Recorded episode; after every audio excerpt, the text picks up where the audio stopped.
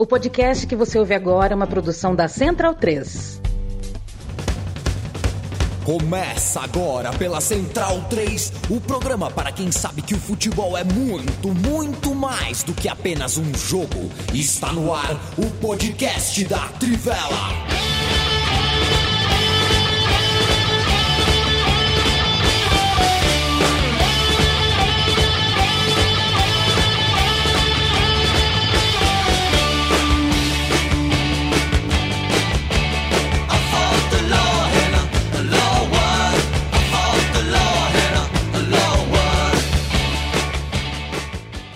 Bem-vindo, bem-vindo, amigo, amiga da Central 3 e da Trivela. Hoje é dia 15 de agosto de 2022, eu estou ao vivo, 17h37. Eu falo de Maceió, Matias Pinto, Bruno Bonsante, Leandro Stein estão em São Paulo. A gente vai falar de bola pela próxima hora. Esse é o podcast da Trivela. Primeiro chega ao vivo, em formato de live, é, para você que quer acompanhar no YouTube, nossas carinhas, nossas feições, nossas reações, os reacts de Bruno Bonsante enquanto acompanha uh, alguma peleja na tela ao lado e depois pinga no seu tocador preferido de podcast uh, o nosso produto final podcastal, como diria Matias Pinto em seu uh, brioso xadrez verbal. É, eu falo diretamente de Maceió, como disse a vocês, faz muito calor aqui, é, andei doente, viu? Passei o fim de semana meio, meio adoentado. Não, não foi fácil, não. Foi um fim de semana fácil, continua não sendo. Eu acredito muito na ciência, eu gosto muito de tomar um bom remédio. É, ô Matias Pinto, é, para você ficar legal, o melhor é. Melhoral. Ah, garoto, mas ah. poderia ser flogoral também. É. Teve é, essa também? Meteram é. Eu gosto muito de. É, tomar um remédio e perceber que sara, para mim é sensacional. Eu fico realmente muito feliz. A única coisa de farmácia que eu não, que eu não, é isso aqui, ó. Eu tenho, eu tenho, eu tô chegando, tô caminhando pros 40 anos e eu ainda não descobri um desodorante que me agradasse. Você, você, vocês conhecem alguém que já passou no teste das 48 horas? Eu não conheço ninguém. Que já, já fica aquele budum depois de umas 6, 8, assim. Não, eu não sei o que é o teste das é, é Deve ser é um slogan de alguém, é isso? É. Ah, mas... não, não, não, não só uma marca. É verdade, o meu tá escrito aqui, ó, 48 horas, ó. 48 Duvido. horas, de Nossa. fato. Não, mas, poxa, você não precisa pagar pra ver, né? Passa né? duas, três por dia. É igual mau hálito, né? Você não precisa esperar. Passa de novo, ver. né? É, escova o dente. Mas o pessoal fala qualquer coisa, Matias, sabe por quê? Porque é. precisa vender coisa nova. Por exemplo, é, escova de dente. Ou o cara inventa cerdas novas todo ano e fala que essa cerda chega não sei o que, que faz não sei o que lá, ou acabou. A gente vive como, como se vivia na Alemanha Oriental, que para mim não, pode e, não ser um problema. E, e, tem diferentes escolas de escovação, né? Porque eu já passei por diversos dentistas na minha vida e cada um falava uma coisa, assim. Exatamente. É... Você gostaria de morar num país, Leandro Stein, onde é, a pessoa fala assim, me dá um chocolate, a pessoa te entrega o único chocolate que tem no país?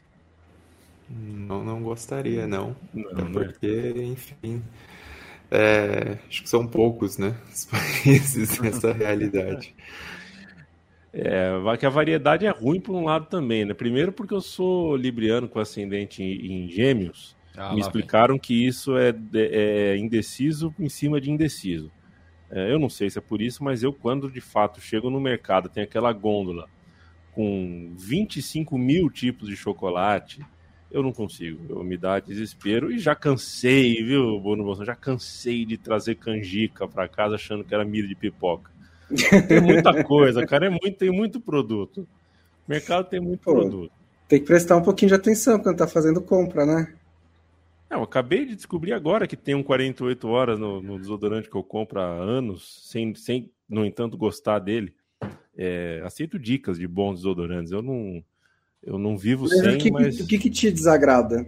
Não é, o, não é o cheiro pá, entendeu? Por exemplo, o, o, o, perfume. Eu já achei o perfume da minha vida, eu vou passar o resto da minha vida usando o mesmo perfume. Sim. Que é o Portinari.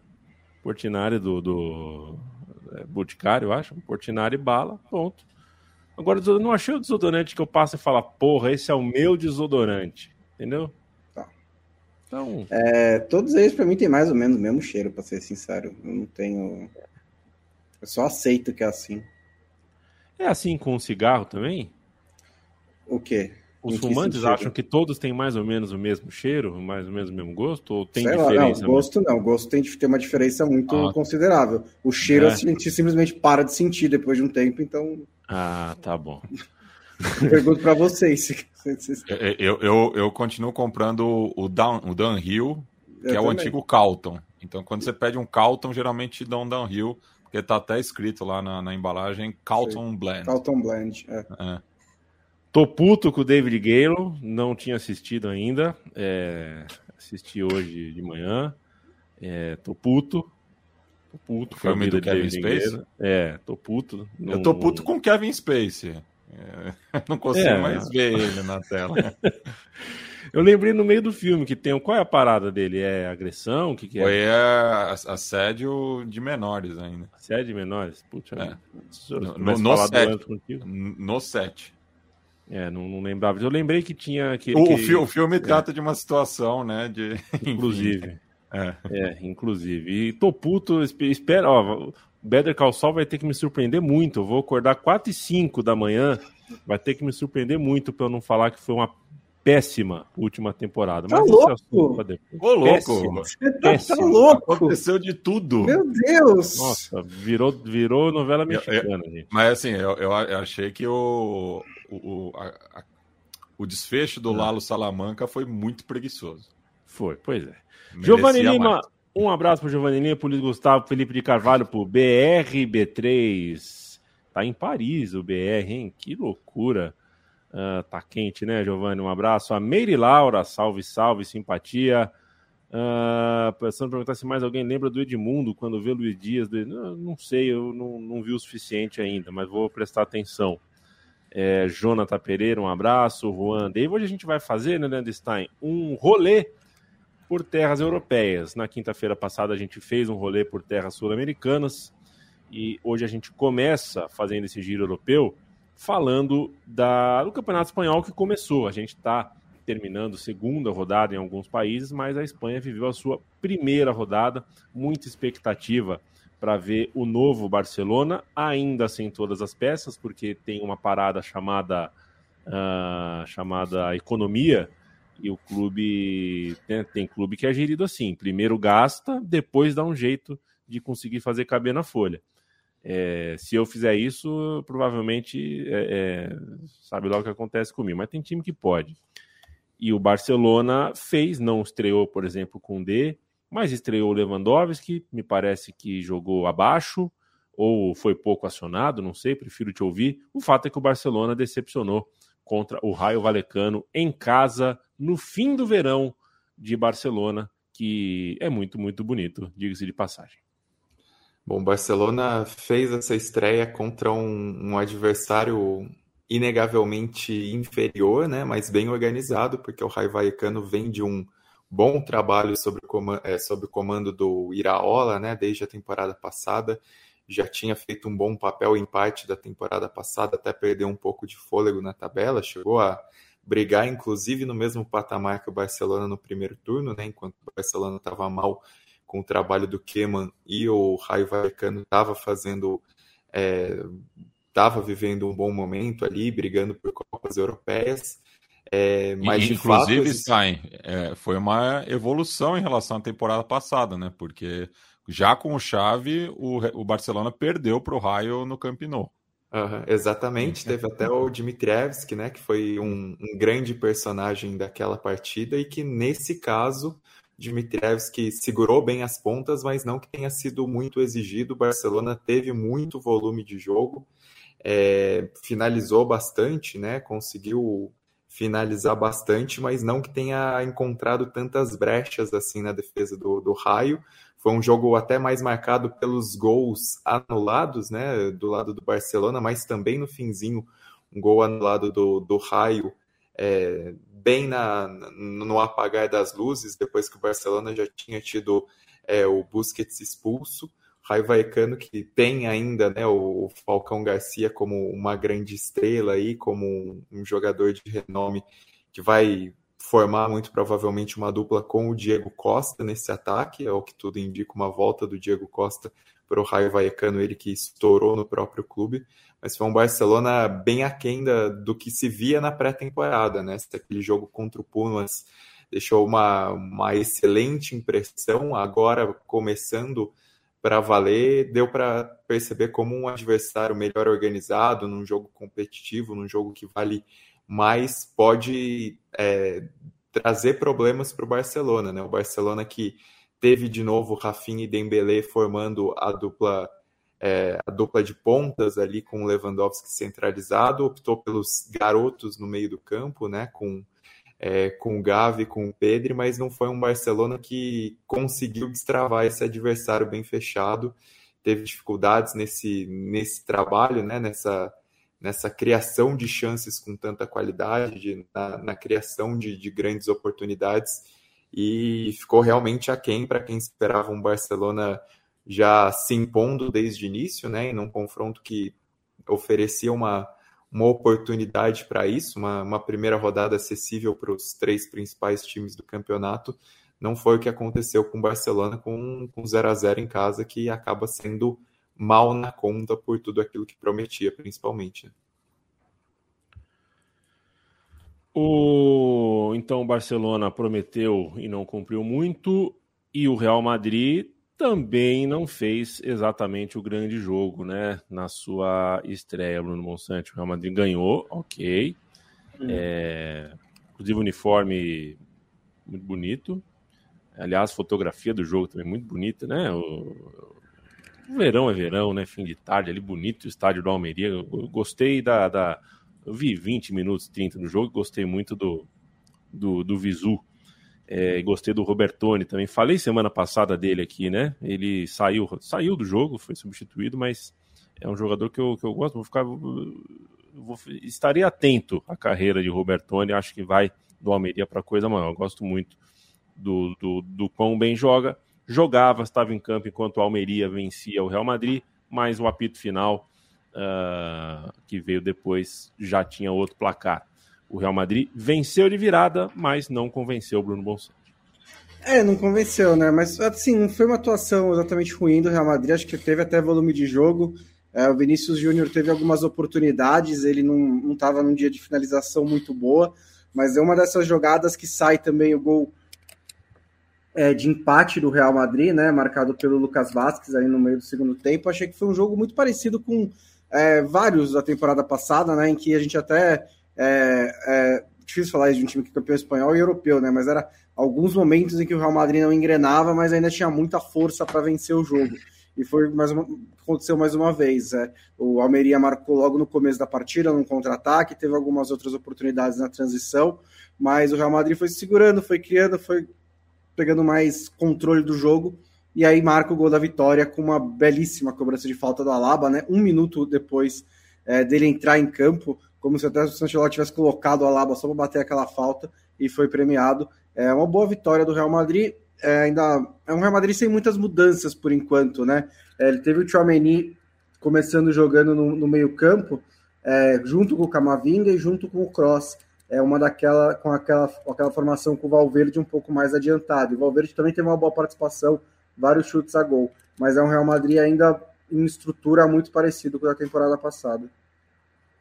É, e sobre o Real Madrid, um, assim, o Real Madrid até aproveitou, assim, tratou essa estreia no Campeonato Espanhol como o segundo jogo mais, o jogo menos importante aí dessa sequência da semana, porque teve a Supercopa, né? E a Supercopa acabou atuando ali com o trio clássico do meio-campo, então essas, essas modificações mostram também como o Ancelotti vai rodar o elenco, até por pelos veteranos à disposição, né, e por, por ter um elenco mais recheado dessa vez.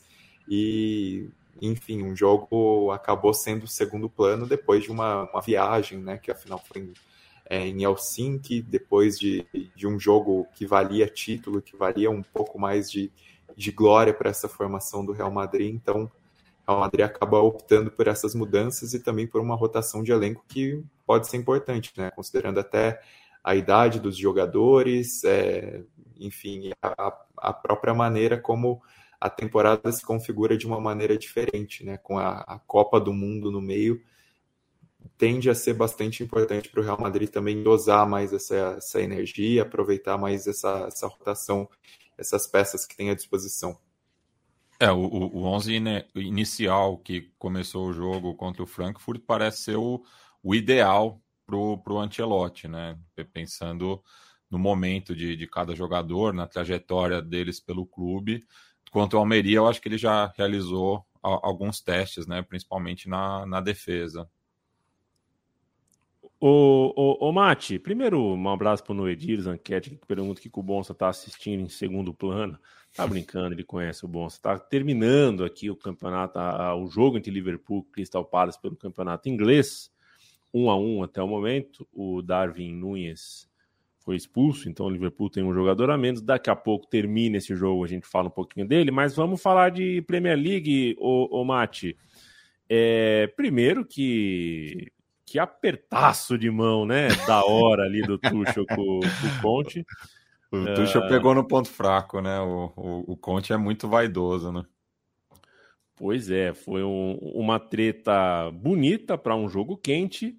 É, e treta que a gente não viu, não tem imagem, mas deve ter acontecido algo quente também, é no vestiário do Manchester United. Uh, atropelado pela abelha, pelo Brentford 4 a 0 um resultado que uh, deixou a gente muito surpreso. É, o, o, curioso disso é que o, o é, é esses tabus gigantescos, né? Porque o, o Brentford é, voltou à, elite do futebol inglês, nunca tinha, nunca tinha disputado a Premier League até então, né?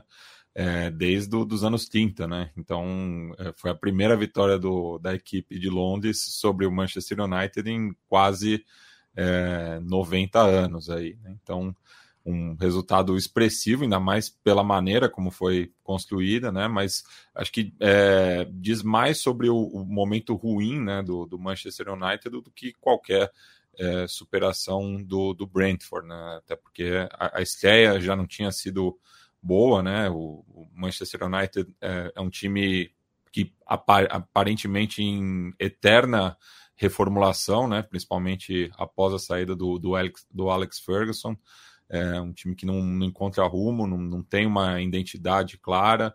É, até o, o, Gary Neville, né, que acaba sendo acho, uma das vozes mais é, recorrentes para falar da, da crise é, no lado vermelho de Manchester, é, critica, né, que é, diz que o, o, clube parou no tempo, né, justamente, é, e por mais que faça contratações, enfim, não, não consegue acertar e ainda tem né, a sua principal estrela é, bastante insatisfeita, né? Então é, não vejo assim um, num futuro próximo o, o Manchester United saindo de, dessa situação se não tiver um projeto esportivo a longo prazo, né?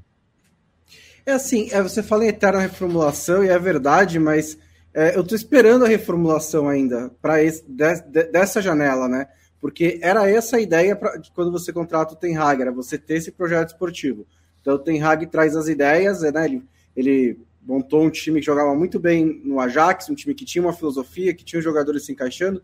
Ele chega para o Manchester United, mas a reformulação do elenco ainda não, não, não começou. Né? Alguns jogadores, quer dizer, começou, mas está muito devagar. Muitos jogadores foram embora, outros foram contratados, mas poucos por enquanto. Tem um lateral esquerdo, um zagueiro e um meia, é, e o resto do time ainda é o, o, o, os jogadores que nem foram pensados, talvez, né? Mas que foram contratados por treinadores de estilos completamente diferentes. E a gente vê isso também é, nesse jogo contra o Brentford, no De Gea, né? Que não é um goleiro que joga bem com os pés, é, inclusive não tem, tem menos espaço na seleção espanhola do que poderia ter, por, também por causa disso. É, e aí ele, ele, tentando sair jogando, se complicando. É, depois de, de cometer uma falha num, num, que deveria ser a especialidade do De Gea, né, que é parar chutes. Mas é, logo em seguida ele erra na saída de bola. E a confiança, o DG também é um goleiro que funciona muito com confiança. E aí você tem isso, aí você traz o. Não, não, não, não trouxe nenhum volante por enquanto, né? Quer pegar o De Jong. E aí, como não tem volante ainda, você tem que recuar o Erickson para fazer a saída de bola. E aí também ele está ali sendo pressionado, não é aquele que costuma fazer, joga mais para frente. Pode fazer essa função? Eu acho até que ele tem capacidade, mas precisa ser um negócio mais treinado, ele tem que se adaptar mais. Então, o Manchester United, como elenco, ainda é um negócio tão é, remendado é, que eu fico pensando realmente assim. É, eu até concordo com o Cristiano Ronaldo quando ele começa a cobrar. E aí, gente, vamos trazer os jogadores que vocês falaram que vocês iam trazer? Vamos aumentar esse, o ritmo dessa, desse mercado? E os jogadores que a gente vê o Manchester United interessados também preocupa, porque não são, não é assim, também, também não está seguindo uma linha de observação é, que, que faça sentido, né? É ou jogadores que o Ten Hag conhece, ou jogadores mais famosos, tipo Arnautovic, Rabiot. Por nome, né? É, exatamente. Assim, vamos, é, soluções emergenciais que alguém ali da diretoria conseguiu lembrar. Então, é, a, a, a, direção do projeto do Manchester United não existe, ao contrário do Brentford, que tem um projeto muito bem delineado, muito bem executado e muito bem feito. Tudo isso posto, com os jogadores que o Manchester United tinha em campo, não dá para levar 4 a 0 do Brentford em 35 minutos, por mais bem organizado que seja o Brentford, né? É um time que de jogadores tarimbados, jogadores caros, jogadores importantes, bons jogadores que levaram um banho do Brentford e não reagiram, né? Depois do 1 a 0 não reagiram, do 2 a 0 não reagiram, do 3 a 0 não reagiram, simplesmente é, vencidos, né? Derrotados durante o jogo, antes do jogo acabar. E acho que isso é o mais preocupante desse Manchester United, porque você tem muitas coisas estruturais que precisam melhorar, mas os jogadores estão afundados nessa, nessa, nessas bad vibes do Manchester United. Os jogadores também não estão fazendo nada para ajudar é, em termos de postura, em termos de espírito de equipe, em termos de competitividade dentro de campo.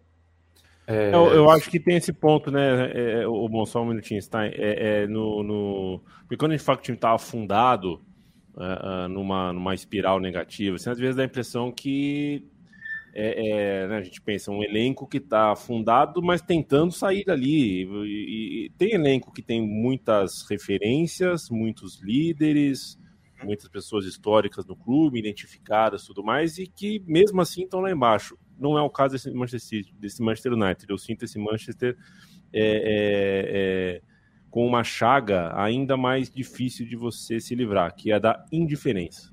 Sinto, eu sinto, sinto... É, e, e, os jogadores meio acomodados, assim, como ah, o clube tá bagunçado mesmo, então a culpa não é, é minha, né? Eu vou estar aqui, vou levar meu alto salário, mas não tem o que eu posso fazer com o clube desse jeito. É um pouco que eu sinto também.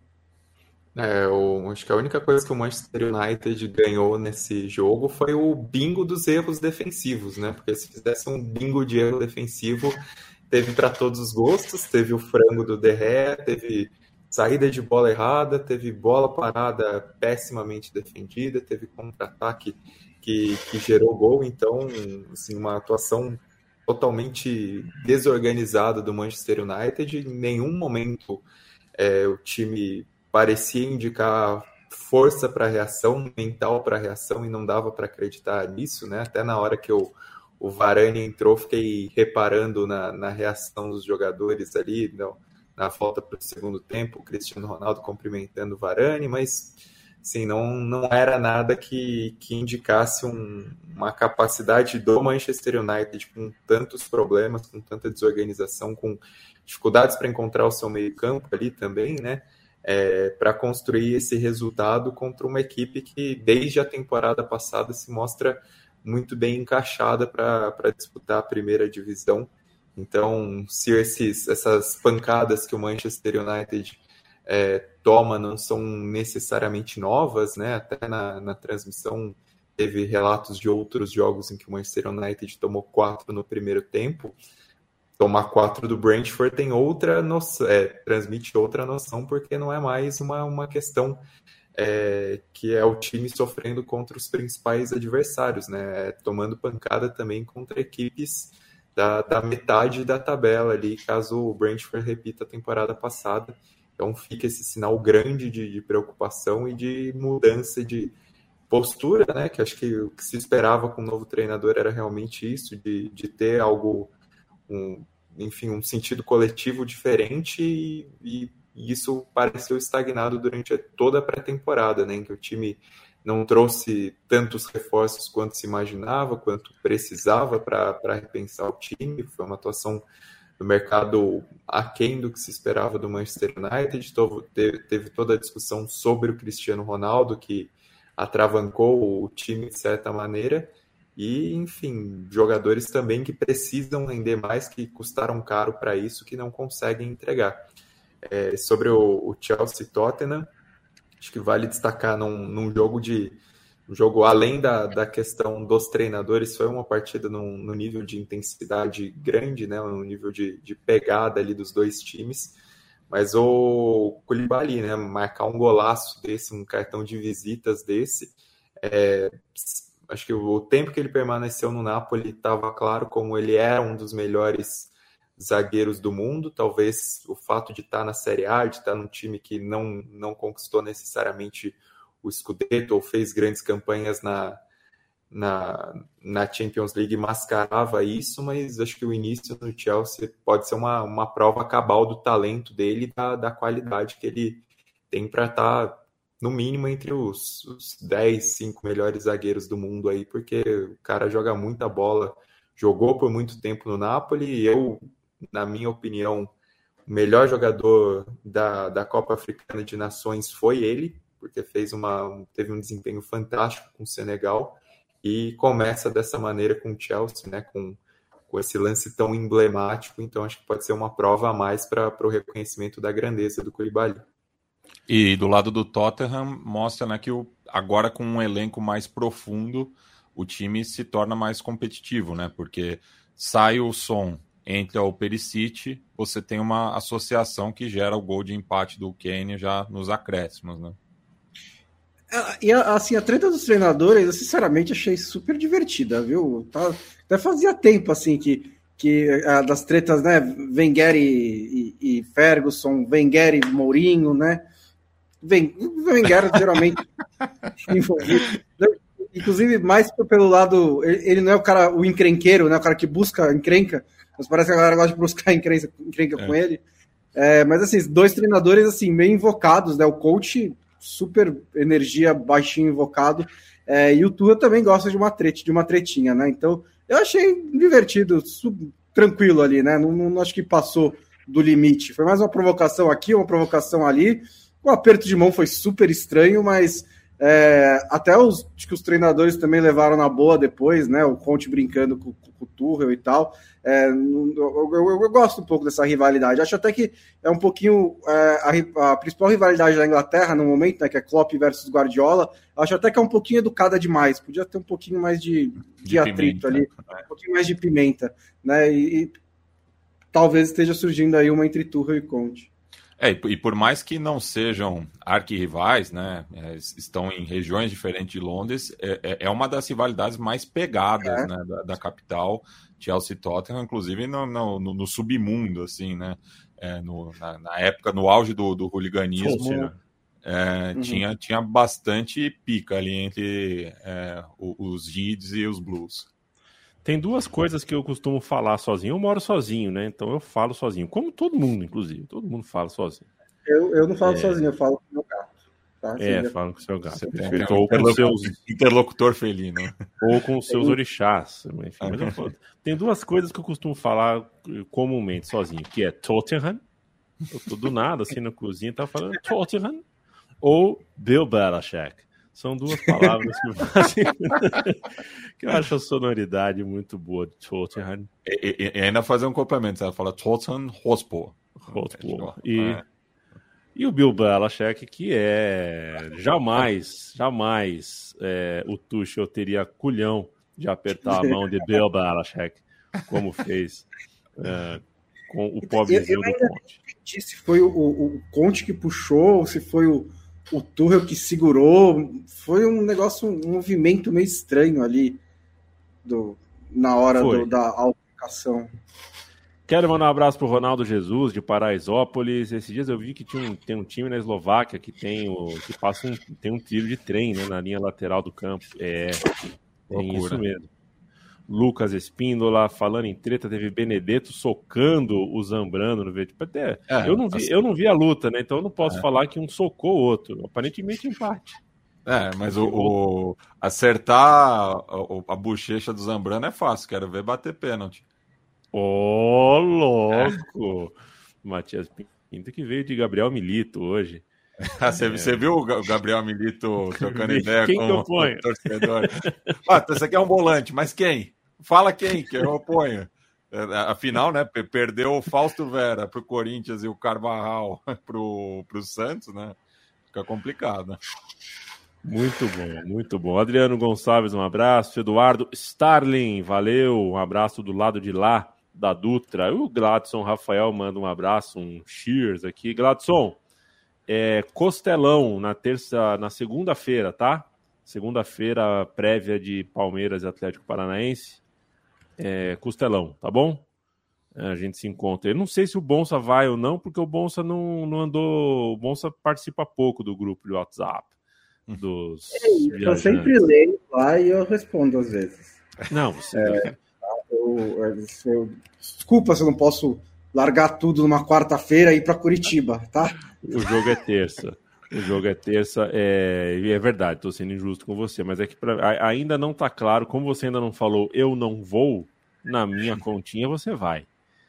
É, Rodrigo Vasconcelos, já falei um abraço. Sérgio Teodoro de Tatuí, grande, um abraço. Tatuí, Tatuí tem um cartódromo de Tatuí, não tem? É, eu acho que era, acho do, que era do próprio Ayrton Senna, acho que construiu. É. Eu, eu, eu, passava bastante férias ali perto, em Cesário Lange. Meu, meu padrinho tem uma chácara lá, conheço um pouco a região. Pois é, e o Emerson Fittipaldi, hein? E o Emerson Fittipaldi, caraca. Sabe qual é o meu medo? É, é. Ele tem um filho muito identificado com o time de futebol. Isso me dá um hum. medo mas vamos nessa. Uh, Jimmy Garoppolo, bem lembrado, Gladson. Jimmy Garoppolo é outro que eu. Amado. é outro nomaço. Vamos para a Itália, vai. Já que o Emerson Fittipaldi virou pauta aqui, se candidatou a um partido, se candidatou ao Senado italiano por um partido de ultradireita, é, vamos falar um pouquinho do Calcio. O Milan começou a defesa do seu título uh, uh, sem problemas. Ganhou três pontinhos na conta.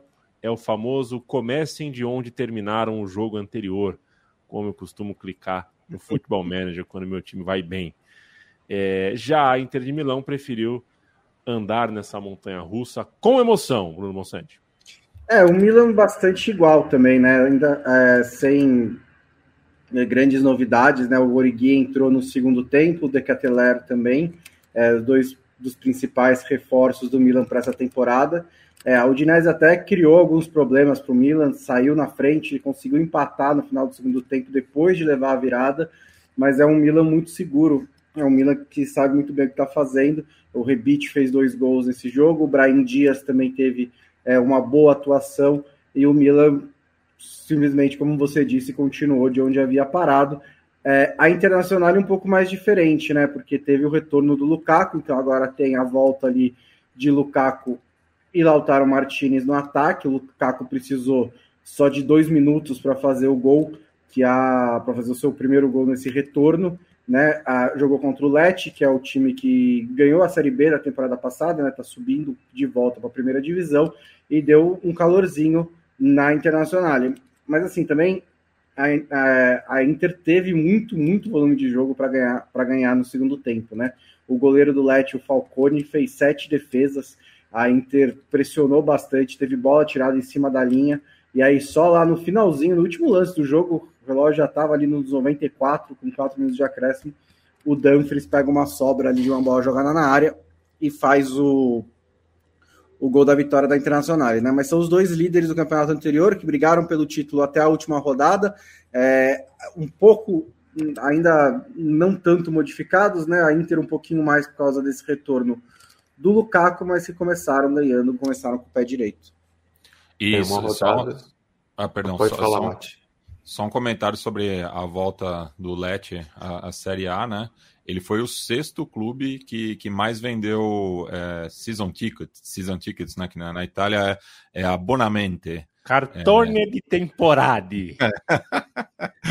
o Bonamente só, só ficando atrás né, do, da dupla de Milão, da dupla de Roma, da Fiorentina e da Juventus. É uma rodada Sétimo, com... então. Perdão, perdão pela. E tem o, e o, torcedor, e o torcedor com a namorada que é, viralizou, né? A namorada torcedora da Inter de Milão, hum. que o sacudiu no gol sofrido. Liga lá, Stein.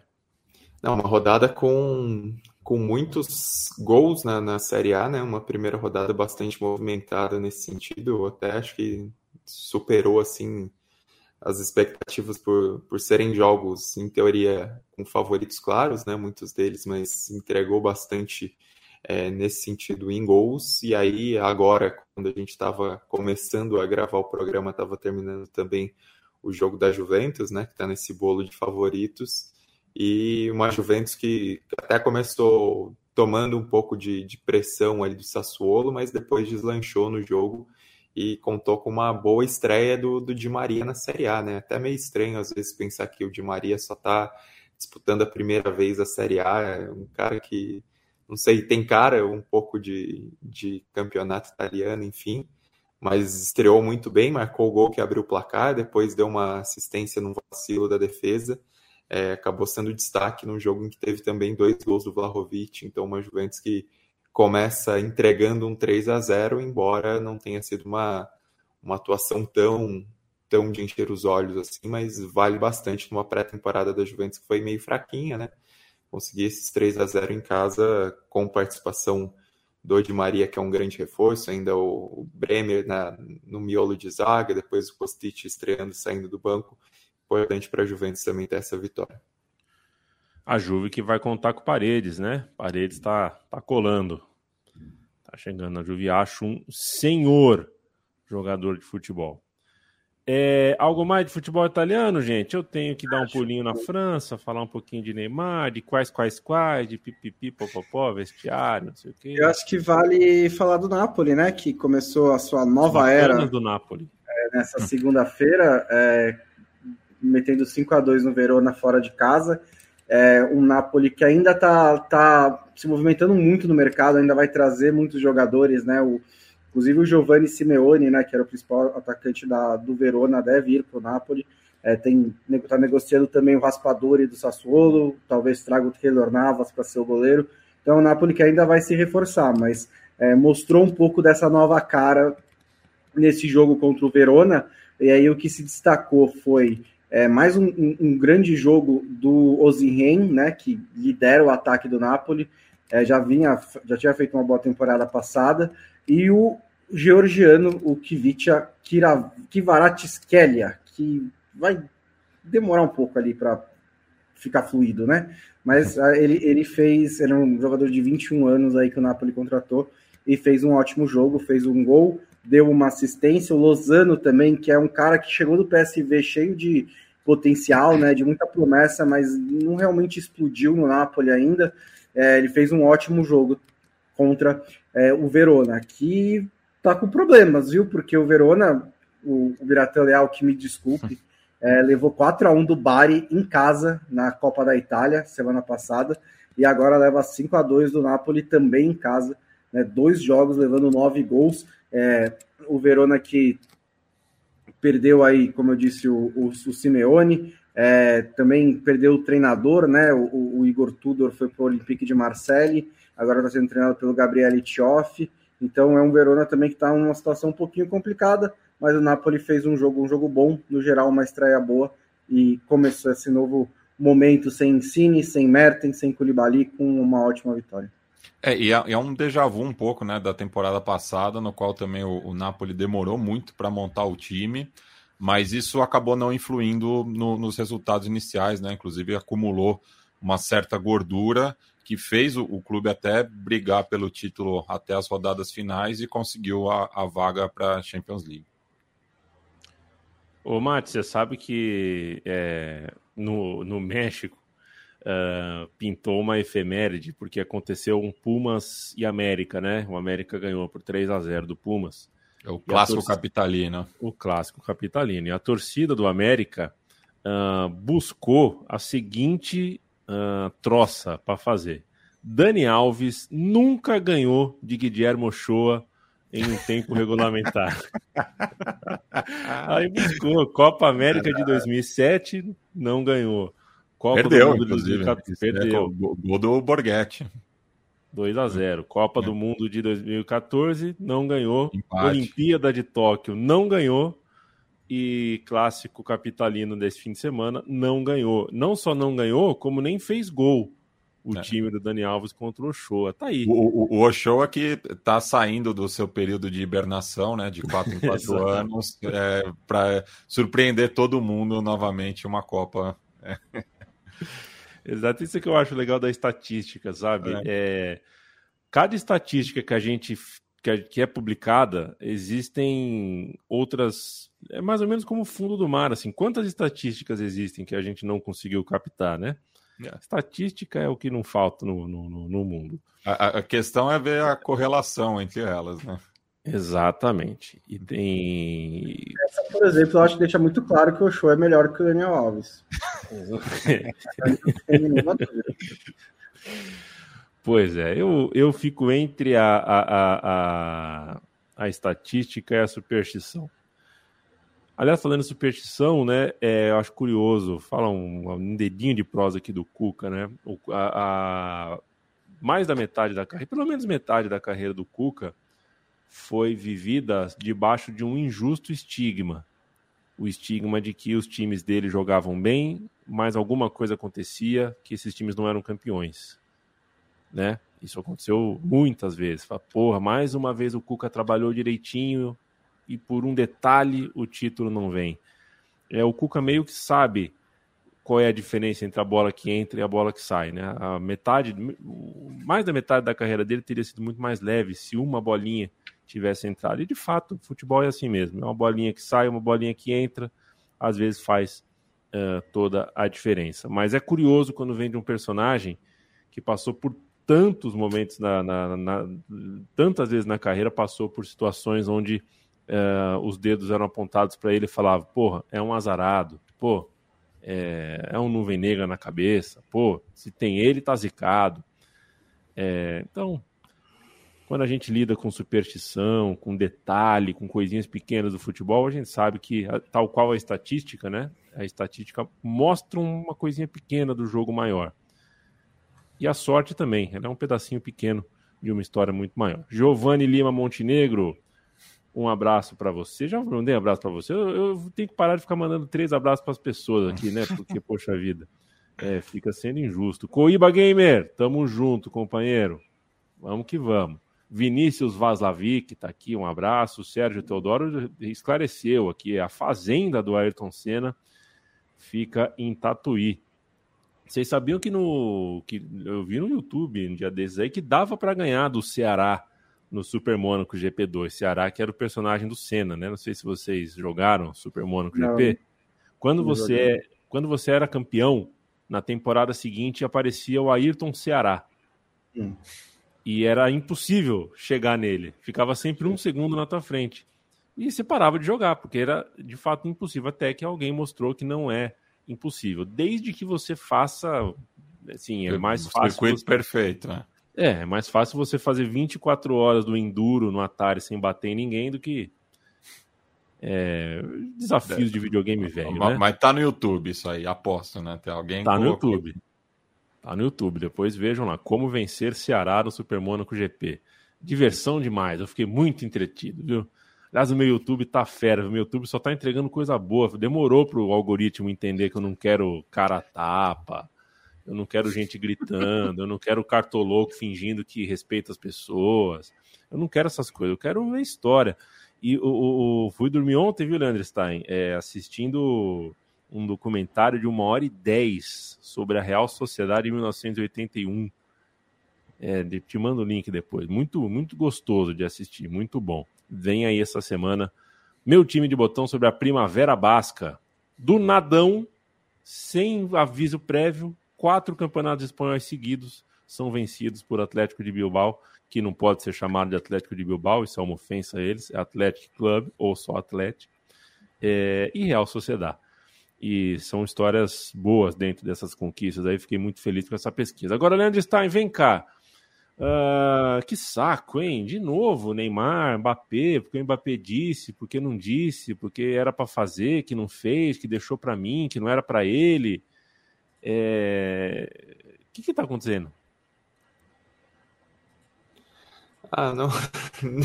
Prefiro não entrar muito nessa parte da picuinha, porque, enfim, Te agradeço. Até surgiram notícias que o Mbappé estava com problemas pessoais, né? Não, não foi especificado, mas enfim, acho que essa parte chata a gente pode deixar de lado e dizer que o PSG, diferentemente do que aconteceu na temporada passada, resolveu jogar a bola também no campeonato francês, né? Porque a temporada passada foi uma conquista do PSG fácil, mas sem brilho, porque muitas vezes o time dependeu do Mbappé, muitas vezes dependeu até do do Keylor Navas, do Donnarumma para conseguir algumas vitórias, continuou vencendo com muita sobra, é, com, com, continuou emendando muitas vitórias, mas não necessariamente vitórias com boas atuações, é, diferentemente do que acontece nesse início de temporada, né, com o gás dos jogadores, com, com essa qualidade que muitas vezes demonstram, ainda que com atritos agora dessa vez, né, mas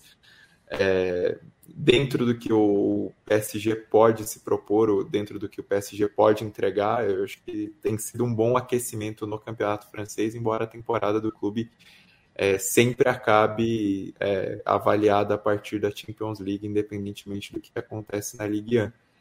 E, assim, é um, algo que eu acho muito é, assim, uma prova grande ao redor do que acontece com o PSG é como a Copa do Mundo influencia o clima sobre os jogadores, né? influencia o, o ambiente, como a Copa do Mundo é algo diferente, porque sim, tudo bem que chegou um novo técnico, o PSG reformula alguns, principalmente o meio-campo ali, muda a maneira de jogar, mas esse gás que começa, é, principalmente com o Neymar e o Messi, né, que não é o, o que se viu na temporada passada, acho que tem um reflexo grande da Copa do Mundo, desses caras estarem é, no seu melhor a todo vapor pensando numa Copa do Mundo e, enfim, a Copa do Mundo que pode ser a última deles, né? Do Messi, muito provavelmente pensando na idade, do Neymar um pouco mais de dúvida pela idade. O Neymar tem, tem tempo para jogar mais uma Copa do Mundo, né? Pensando que ele tem 30 anos,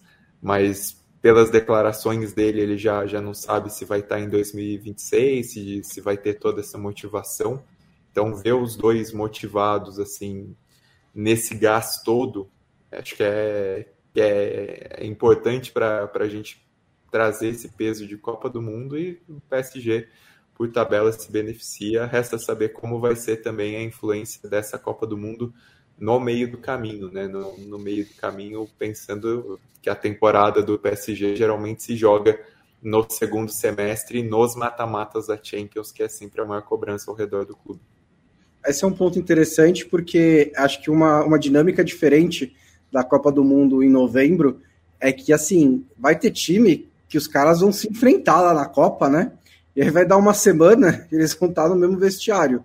Né? Então, por exemplo, né, Neymar, Mbappé e Messi são estão entre três favoritos ao título da Copa do Mundo. Então, é, se, a, se, o clima já não estiver muito bom antes da Copa, pode ser que não melhore.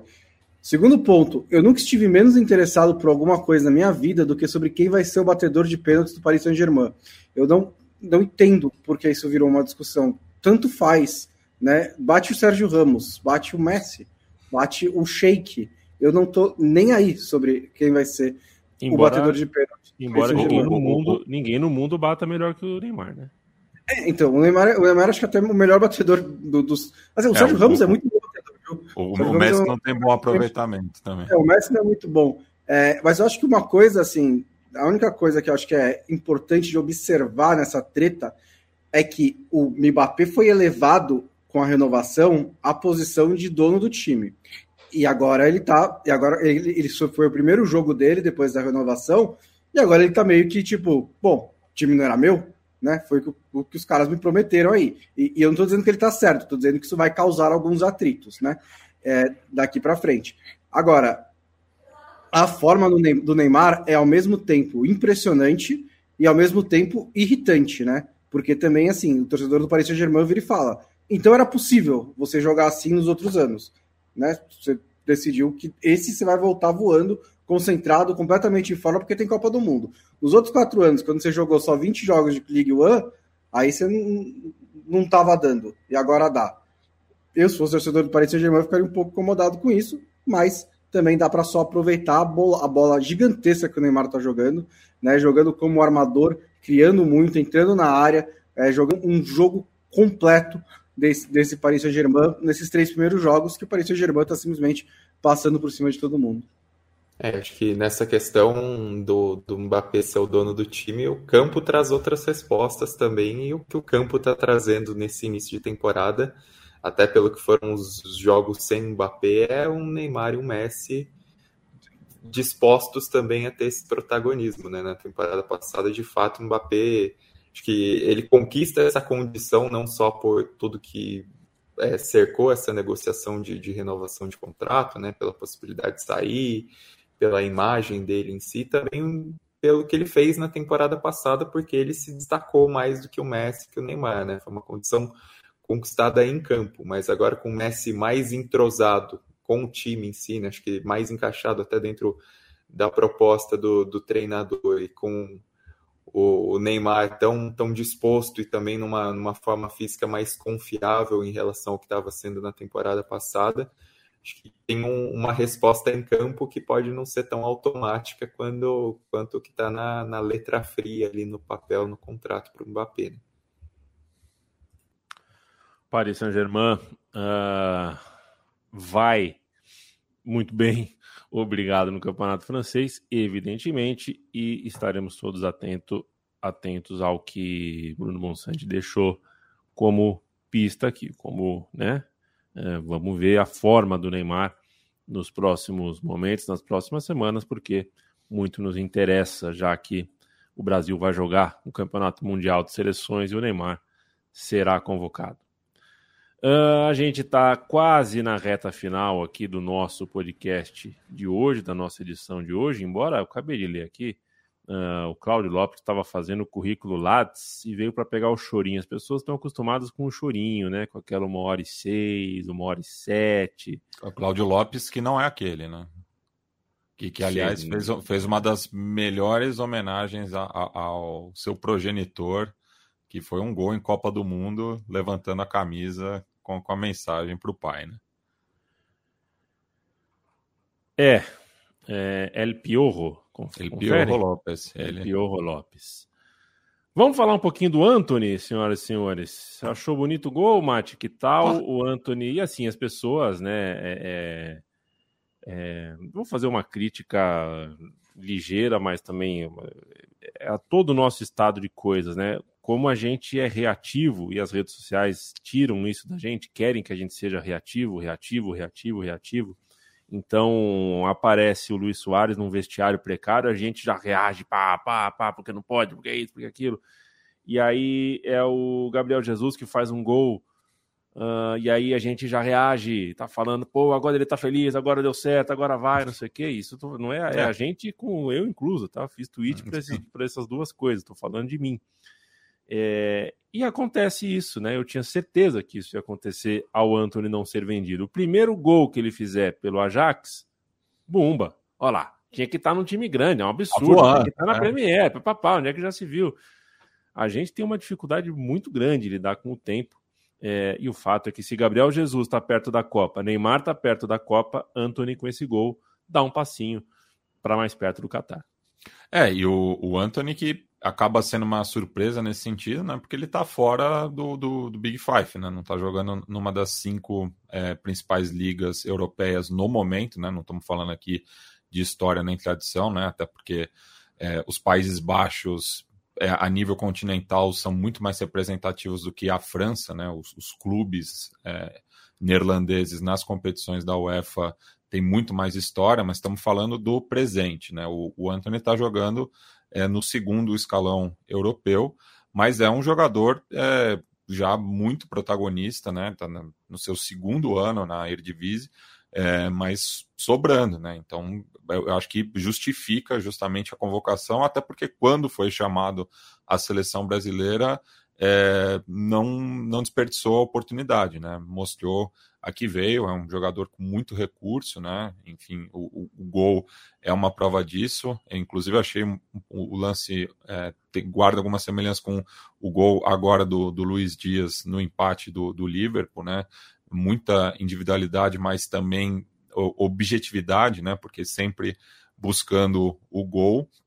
E, enfim, acho, acho que é, a transferência ou não do, do Anthony para né, uma da, da, das principais ligas europeias é uma questão de tempo. Não deu agora nessa janela. Acredito que o Manchester United não vai fazer nenhuma loucura nesse sentido, mas após a Copa do Mundo é bem possível, né? Mas eu, eu acho que enquanto isso ele tem ainda é, que fazer sua, sua história no, no Ajax também, que na temporada passada, justamente no confronto contra o Benfica, ficou devendo o Antônio estava endiabrado, né? Não foi só o gol, né? Foi várias jogadas de efeito, rolinho, elástico, driblando dentro da área, dando assistência, exigindo defesa. Ele estava realmente assim, foi uma atuação muito, muito impressionante do Anthony. É, acho que também concordo que acho que o Manchester United não vai botar esse dinheiro na mesa nesse mercado, até porque parece estar tá mudando para outras atenções, né? Acabou de sair o Matheus Cunha, que agora está na lista do, do Manchester United. Acabou? Pensei que você deu a impressão que era uma vírgula. Ponto. Eu só dei duas informações. Ah, Primeira, ah, o Antônio jogou muito bem. Segunda, o Matheus Cunha está sendo especulado no Manchester United. E o Gabriel nossa... Jesus? E o Gabriel Jesus? Tá jogando muito bem. Terceira informação. É assim, o Gabriel Jesus é, é, ele tá muito leve, né? Acho que ele tá um pouquinho mais solto no Arsenal. No, no Arsenal né? Se é feliz, assim. Eu imagino que ele estivesse feliz no, no Manchester City também. É que assim, existe uma coisa de jogar para o Guardiola que já foi documentada, já foi comentada e tudo mais. É muito, muito exigente, não só fisicamente, mas mentalmente, de preparação e é, dentro de campo, é, os papéis e as funções que cada jogador tem, né? É, é o Guardiola até tenta se afastar um pouco disso, dizendo que o, o papel dele é organizar o time para deixar os jogadores na posição em que eles podem se expressar, mas eles nem sempre se expressam, né? E isso, assim, não, não, não, estou dizendo isso como crítica, porque não dá para criticar os, os efeitos da, da, das táticas e das estratégias do Guardiola. O cara ganha quase todos os títulos de Liga Nacional que ele disputa. Mas é um, um sistema um pouco mais engessado. É, é, verdade que o Arteta é discípulo do Guardiola, mas ele é, é, é diferente, né? Até o nível de exigência é diferente. E acho que o Gabriel Jesus está pouco a pouco se soltando e sendo um pouco mais é, um jogador mais protagonista mesmo, né? O cara que faz esses gols, que sai da área, que dribla e que tá menos se cobrando, menos precisando ali cumprir uma função e um pouco mais solto. E, e era exatamente o tipo de jogador que o Arsenal estava precisando para liderar esse ataque. Se ele mantiver isso, a gente está falando só de duas rodadas em que ele foi muito bem até agora, além da pré-temporada em que ele também tinha ido muito bem, mas se ele continuar isso, o Arsenal contratou um atacante é, que pode ajudar muito, pode ser excepcional. É, o Bruno Bonsante acabou de chamar o Pep Guardiola de tóxico. É, não, falei de. Eu chamei de, de pouco criativo. Falei de. Ele é muito Caxias, assim, sabe? Só é. tem um esquema e não sai Mas desse onde vem a expressão Caxias, hein? Por conta do Duque de Caxias. Ele era um ele era seguidor CDF, das né? regras. É. Olha só, eu sabia. O patrono joguei... do Exército Brasileiro. Eu joguei no ar com esperança que essa eu joguei no ar meio que na esperança. Eu tinha é como se, se eu tivesse com o Biratã Leal no boteco. Você joga essa achando que vai que a resposta vem. É, aliás, o Biratan faz tempo que não vem com, com esclarecimentos aleatórios nas redes sociais. Estou com saudade dessa atividade dele. Você, falando em técnico, né? Falando em Arteta tudo mais, uma outra pontinha, um outro pulinho aqui no Brasil, antes de entregar para o Stein para a gente ir para o endireitamento final aqui. É... Clube de futebol tem briefing, né? É... Não sei se vocês sabem, mas quando o Mano Menezes assumiu um time aqui em São Paulo, é, eu fui, pô, tocou meu telefone e tal, eu fui pô, convidado a explicar algumas coisas. Então, pô, vai ter entrevista coletiva, que, provavelmente vão perguntar isso, o que, que, você acha que deve responder? Os treinadores se preocupam com a história dos clubes que chegam, até porque chegam muito nos clubes, né? Estão toda hora chegando e saindo dos clubes, eles a têm é grande, né? Para não falar mais do mesmo, para sair um pouco do, do, do, do, que se diz, tal, do, do né? Para que uma notícia seja diferente da outra, para que o Guto Ferreira, no, nos cinco times que ele assume por ano, não seja a mesma entrevista coletiva sempre. É, e eu acho que é muito bem brifado o VP técnico do Corinthians. Ele foi muito bem, bem brifado a respeito do Corinthians e algumas vezes, três, quatro, talvez cinco vezes, ele já falou em pós-jogo sobre uh, a importância de jogar com firmeza, com o coração, porque o torcedor do Corinthians tem pouco dinheiro, o torcedor do Corinthians tem pouco acesso, representa uma fatia uh, paupérrima da sociedade no Brasil profundo e tudo mais. Ele tem essa consciência de para quem é o Corinthians, né? Então, entre o que o treinador é brifado para fazer e para falar no momento de vitória, numa coletiva tranquila e controlada, para o que o treinador escapa e deixa falar depois de uma derrota num, num clássico em casa, quando o clima está quente, é, né, tem um meio termo aí, né? Ele nem é o cara que fala o que os assessores treinaram ele, orientaram ele para falar, mas ele também não é uh, esse. Eu não acredito que ele seja um cara que quis humilhar toda a comunidade do futebol porque ele tem dinheiro no banco. Tem outra coisa também, a linguagem, né? Quando a gente fala sobre perder emprego, é, a gente já, já tem exemplos aí no mundo de que português é mais literal do que o brasileiro, né? Então, é, quando você fala assim, você não tem medo de perder o emprego, aí ele responde, pô, você viu minha conta no banco? Ele está falando de emprego, de emprego mesmo, se ele ficar desempregado. Eu entendi, pelo menos, é, dessa forma. E, agora... eu achei assim... É, ah, desculpa, pode terminar, desculpa. Não, que agora há pouco, eu estou dizendo porque agora há pouco ele reconheceu que foi infeliz, que usou as palavras erradas, é, é e eu, enfim, não acho que foi eu, eu, tenho quase convicção de que ele não, não, não pensou em humilhar as pessoas porque ele tem dinheiro na conta. É, eu também ah, não, eu achei que ele, ele, respondeu assim, né? Primeiro, assim, a pergunta foi feita, né? E aí, assim, o que, que, você responde com essa pergunta? Você tem medo de perder o emprego? Você responde sim ou não, né? Ele respondeu não, eu não tenho medo de perder emprego porque eu tenho mais. É, é acho que você, assim, acho que foi muito os termos que ele usou realmente. Assim, ele fala assim, ah, eu tenho uma situação financeira estabilizada, então eu não tenho medo de perder o emprego. É ninguém teria falado nada. E no fundo é a mesma resposta. Né? Assim, eu acho que não foi elegante o jeito como ele falou. Acho que ele reconheceu que não foi elegante e pediu, falou: ó, oh, gente, desculpa, não, não quis falar o que vocês entenderam, eu falei de um jeito errado, sinto muito. Para mim acabou a história aí, mas assim, é. a reação, a, a declaração do Vitor Pereira na hora parecia que ele tinha xingado todo mundo, né? Que ele tinha sido a coisa mais absurda que um técnico já falou numa entrevista coletiva. Eu acho que não é nem top 50 de coisas mais absurdas que um técnico já falou numa entrevista coletiva. É, a, eu acho que a pergunta foi infeliz, a resposta seguiu o mesmo tom. E, mas o, o, o Vitor Pereira, eu tenho observado, né, por amigos corintianos, enfim, é, pelo, pelos fóruns, enfim, é, de que ele tem ainda muito respaldo da arquibancada, né? É, até novamente, né, o Corinthians passando aí por, por esse processo de de reformulação, é, e a torcida tá confiante que o, o, o Vitor Pereira possa fazer isso, né? E assim, tirando o, o Tite, nenhum treinador no Corinthians vai ter é, vida fácil, é, vai ser bastante cobrado, mas eu acho que a, a, o nível de, de, de, de, críticas ao trabalho do Vitor Pereira tem sido mais baixo do que foi, por exemplo, com, com o Silvinho, porque com o Silvinho não se via é, um horizonte, né? não tinha é, algo a, a, ser projetado. Né?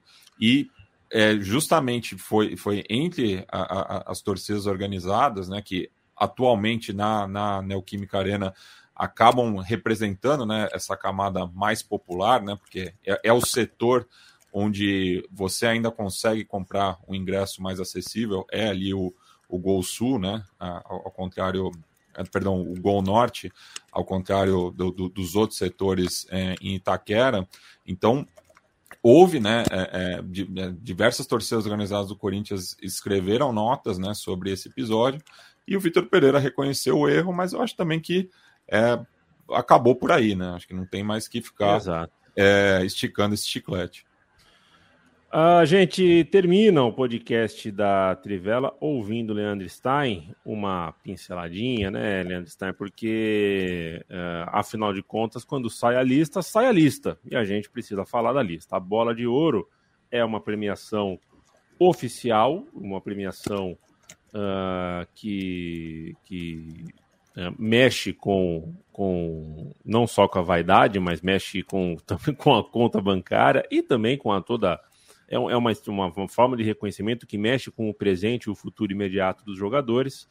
E imagino que quando o Messi abriu a lista e foi informado de que o nome dele não estava lá, por mais que ele não precise mais disso, por mais que ele seja quem é, preparado como, como é, deve ter sido esquisito, né? Messi é, está fora da lista dos 30 maiores jogadores do último ano no futebol pela primeira vez em 17 anos.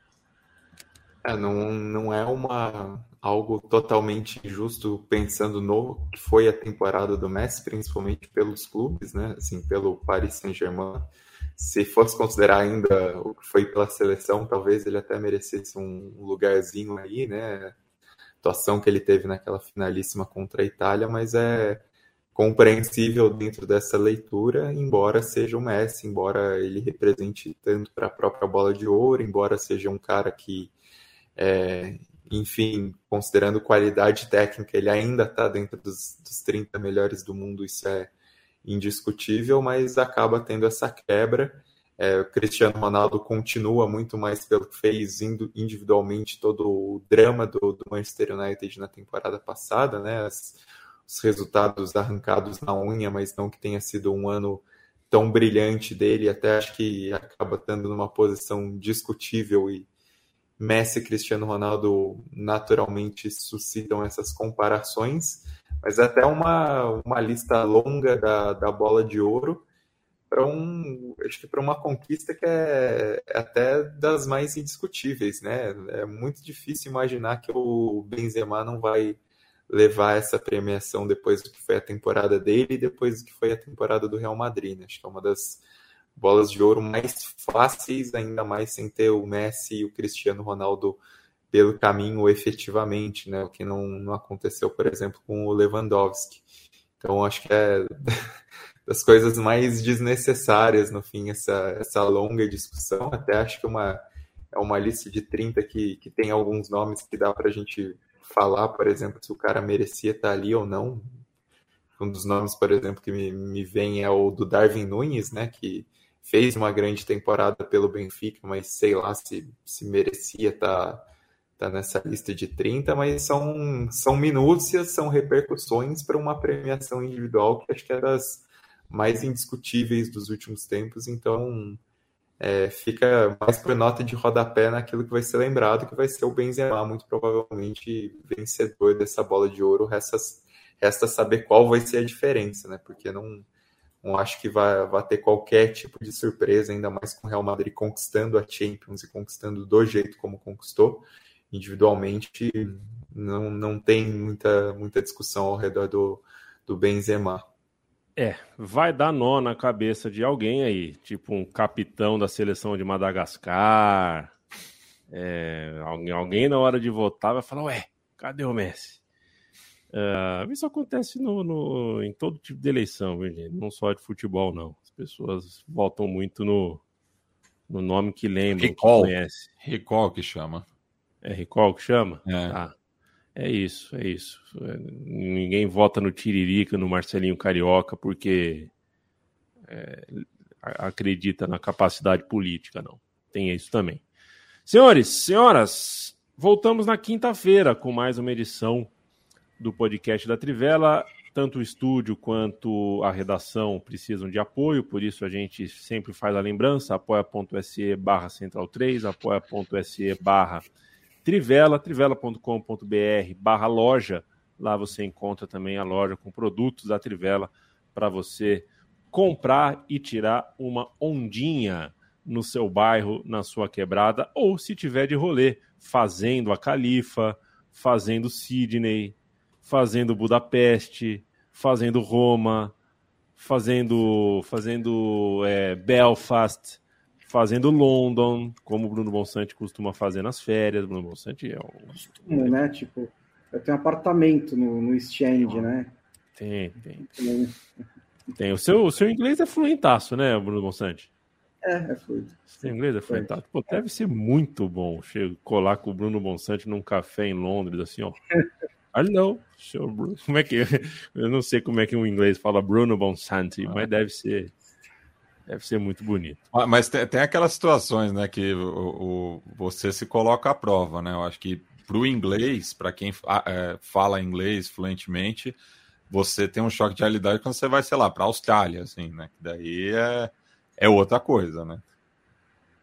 É fato, é fato. E eu fico, fiquei puto fazendo esse roteiro pro, da Primavera Basca aí, porque quando os caras estão falando espanhol, você entende, mas dali a pouco vem um cara falando em basco, e basco eu, é mais fácil entender japonês, na moral. Não, o basco é, é, é uma das línguas que você não consegue é, extrair uma raiz, assim. Ela é, é, é um é único. exato, exato. Beijo, Mate. Beijo, Tequinho. Beijo, Stein. Beijo. Beijo, Bonsa. Beijo. Um beijo para você que nos acompanhou. Um beijo para Felipe Lobo, que hoje está de folga e espero que tenha passado essa hora com a gente também. Até quinta-feira, gente. Valeu, abraço.